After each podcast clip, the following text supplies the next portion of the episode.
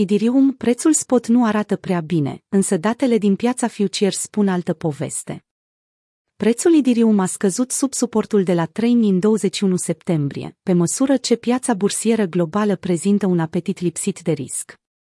E T F-ul Invesco China Technology, C Q Q Q, s-a depreciat cu aproape cinci la sută, în timp ce S and P Metals și sectorul de E T F-uri miniere au pierdut patru la sută.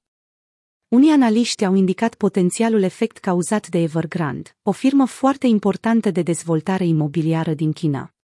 În contrast, alții blamează limita de creditare discutată în Washington, ca fiind catalizatorul volatilității din această săptămână.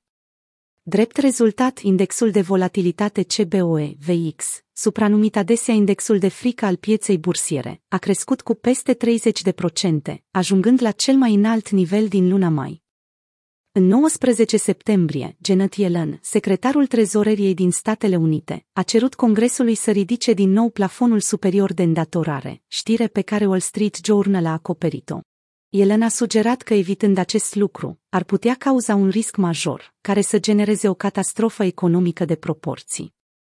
Unul dintre obiectivele majore ale piețelor tradiționale este ședința Federal Open Market Committee, F O M C, de săptămâna aceasta, care se sfârșește astăzi, douăzeci și doi septembrie. În cadrul ședinței, Rezerva Federală va semnala când plănuiește să încheie programul de cumpărare al activelor, în valoare de o sută douăzeci de miliarde de dolari pe lună. Cum afectează aceste evenimente prețul Ethereum? Deși nivelul de trei mii se află la pragul inferior al ultimului range de consolidare, stabilit în urmă cu o lună, E T H-U S D tot se află pe plus cu două sute la sută de la începutul anului. Valoarea monedelor E T H blocate în stake a crescut de la treisprezece miliarde în două mii douăzeci la șaizeci de miliarde, iar sectoarele de F I și N F T au beneficiat de o creștere impresionantă în timp ce Ethereum și-a păstrat dominanța și cota de piață.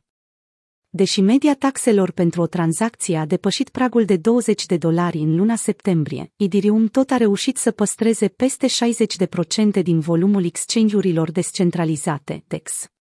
Cel mai mare concurent al rețelei, Binance Smart Chain, a păstrat un volum zilnic situat chiar sub un miliard de dolari, având un cost mediu de tranzacție de doar patruzeci de cenți.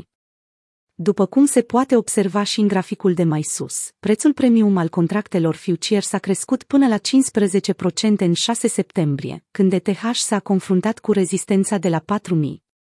Cu excepția acelei creșteri, fundația prețului premium a oscilat între opt și doisprezece la sută pe parcursul ultimei luni, lucru considerat de analiști ca fiind sănătos și bullish. Scăderea sub trei mii de dolari, realizată la deschiderea sesiunii din douăzeci și unu septembrie, nu a fost suficientă pentru a speria traderii grizonați. Și mai important, președintele Comisiei S E C, Gary Gensler, a acordat un interviu cu privire la reglementarea criptomonedelor, care nu a avut un impact major asupra prețului E T H U S D. În cazul în care situația era mai rea de atât, prețul premium al contractelor futures avea să fie afectat.